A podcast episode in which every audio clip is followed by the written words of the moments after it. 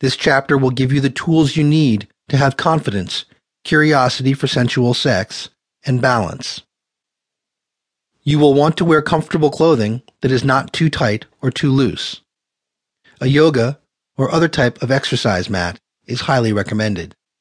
To begin doing yoga, it is advisable to start by learning some basic yoga flows to get familiar with the practice. Then, start doing poses that focus on drawing in the energy for controlled ejaculation. A general yoga practice will make you stronger and more adept at doing the more focused poses. It will leave you feeling energized, with a deep breath and a better sense of confidence, which in turn translates to a better sexual experience. The principles of yogic sex involve the exchange of energies, using self-control to please the partner and the self.